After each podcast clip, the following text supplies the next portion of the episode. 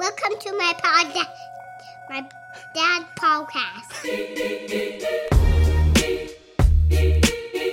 This is the 1787 Project, the podcast version of the lectures for my socially distanced class on the U.S. Constitution at the University of Missouri. I'm your professor and host, Justin Dyer.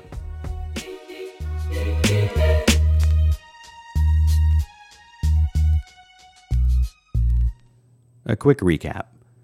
The 14th Amendment to the Constitution, ratified in 1868, says that no state shall deprive any person of life, liberty, or property without due process of law. And in the mid 20th century, some of the justices on the Supreme Court began arguing that we should interpret due process as incorporating the Bill of Rights. So when we read that no state shall deprive any person of life, liberty, or property without due process of law, we can really take that as a shorthand that no state shall deprive any person of one of the rights listed in the Bill of Rights. Linguistically, that doesn't really make a lot of sense. It would probably have made more sense to say that the privileges or immunities of citizenship include the fundamental rights protected in the Bill of Rights, but that option was foreclosed by the narrow reading of the Privileges or Immunities Clause in the Slaughterhouse cases in 1873. It's an example of path dependency in constitutional law. Even though some prominent scholars think Congress really did intend to protect fundamental rights from state infringement through the Privileges or Immunities Clause, been a losing argument in actual litigation since Slaughterhouse. The argument that's won the day is selective incorporation, the idea that we must go one by one through the Bill of Rights and ask whether the particular right in question is deeply rooted in our history and traditions, whether it's fundamental to the American scheme of justice, as the court worded it in Duncan versus Louisiana in 1968. This is exactly what we saw in the case about Chicago's effective handgun ban in McDonald versus City of Chicago. The question was whether the Second Amendment limited the power of the states to ban or regulate handguns, and the court said it did. And while some on the court, noticeably Justice Thomas, were ready to revisit Slaughterhouse and breathe new life into the Privileges or Immunities Clause, the court's majority took the doctrinal path of least resistance. They applied the Second Amendment to the state of Illinois, and by extension the city of Chicago, through the 14th Amendment's Due Process Clause. And so here we are, We've settled on selective incorporation as the legal doctrine that effectively applies the Bill of Rights to the states and reverses the understanding of the relationship between the Bill of Rights and the states that we found in Barron versus Baltimore in 1833. But to really understand the Supreme Court's approach to constitutional rights, we have to put one more legal doctrine on the table, and that's substantive due process. Like incorporation, it doesn't really make a ton of sense on a first reading of the text. John Hart Ely famously said that the phrase substantive due process was a contradiction in terms, sort of like green pastel redness. And I think what he had in mind here was this distinction between process on the one hand and substance on the other. Here's an example of process.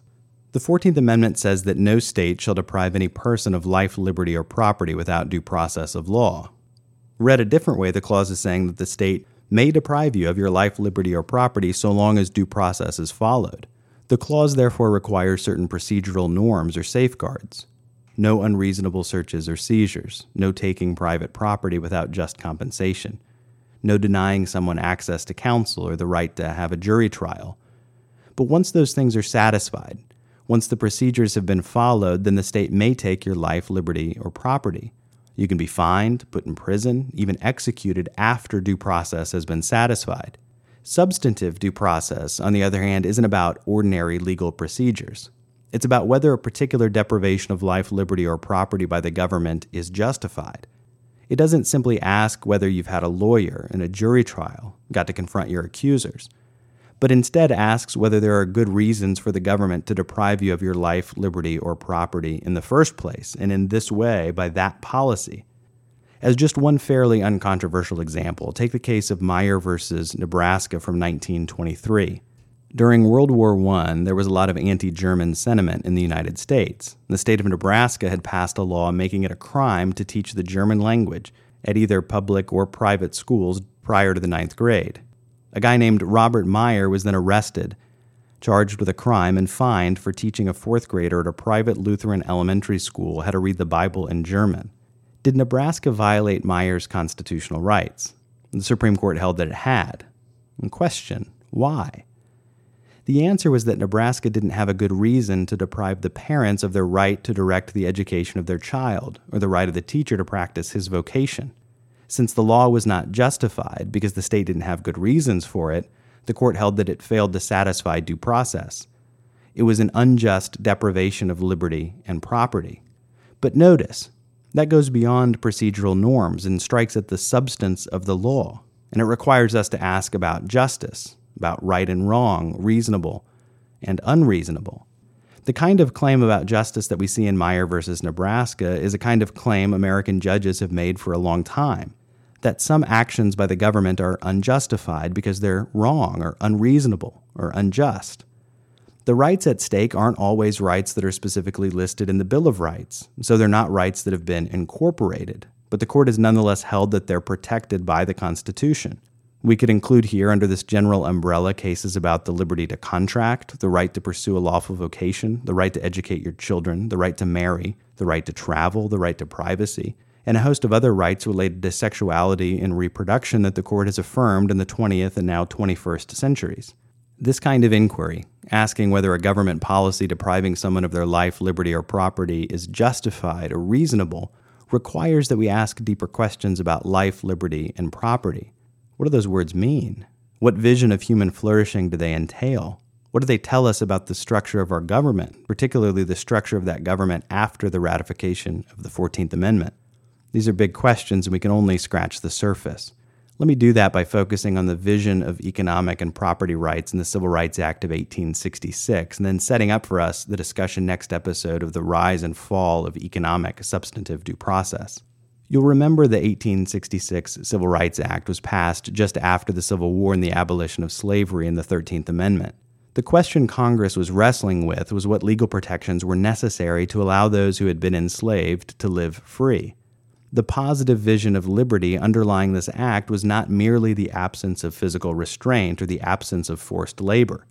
It was a vision in which individuals own their own labor, they're free to enter into contracts and to have those contracts enforced in court, and they're free to own their own property. And these things, liberty and property, were bound up together in what it meant to be free. And even though the Supreme Court in the slaughterhouse cases gave a pretty narrow reading of the privileges or immunities of national citizenship, some members of the Supreme Court, including the dissenters in Slaughterhouse, did pretty early on start interpreting the Due Process Clause of the 14th Amendment to protect economic rights and interests. Consider here the case of Munn versus Illinois in 1876. The issue is a state law fixing grain storage prices. Munn alleged that the maximum price put on what he could charge for grain storage was an unreasonable interference with his liberty and property, and was therefore a violation of the 14th Amendment. A majority of the Supreme Court didn't buy the argument. States can regulate property, particularly with a commodity that affects the public, the state might have good reasons to regulate prices in a certain way. But in dissent, Justice Stephen Field laid out an argument for what we're here calling substantive due process. And so I want to leave you with this reading of a somewhat lengthy dissent by Justice Field. And I want you to keep this in your mind as we turn in our next episode to Lochner versus New York as the high water mark of economic substantive due process jurisprudence. And then we look at the final repudiation and turning away from economic substantive due process in West Coast Hotel versus Parrish in 1937. This is what Justice Field wrote in dissent. The provision has been supposed to secure to every individual the essential conditions for the pursuit of happiness and for that reason has not been heretofore and should never be construed in any narrow or restricted sense. No state shall deprive any person of life, liberty, or property without due process of law, says the 14th Amendment to the Constitution. By the term life, as here used, something more is meant than mere animal existence. The inhibition against its deprivation extends to all those limbs and faculties by which life is enjoyed the provision equally prohibits the mutilation of the body by the amputation of an arm or leg, or the putting out of an eye, or the destruction of any other organ of the body through which the soul communicates with the outer world. The deprivation not only of life, but of whatever God has given to every one with life for its growth and enjoyment is prohibited by the provision in question, if its efficacy be not frittered away by judicial decision. By the term liberty, something more is meant than mere freedom from physical restraint or the bounds of a prison. It means freedom to go where one may choose and to act in such a manner not inconsistent with the equal rights of others as his judgment may dictate for the promotion of his happiness. that is, to pursue such callings and avocations as may be most suitable to develop his capacities and give to them their highest enjoyment. The same liberal construction which is required for the protection of life and liberty in all particulars, in which life and liberty are of any value, should be applied to the protection of private property. If the legislature of a state, under pretense of providing for the public good or for any other reason, can determine, against the consent of the owner, the uses to which private property shall be devoted, or the prices which the owner shall receive for its uses, it can deprive him of the property as completely as by a special act for its confiscation or destruction. The legislation in question is nothing less than a bold assertion of absolute power by the state to control at its discretion the property and business of the citizen and fix the compensation he shall receive.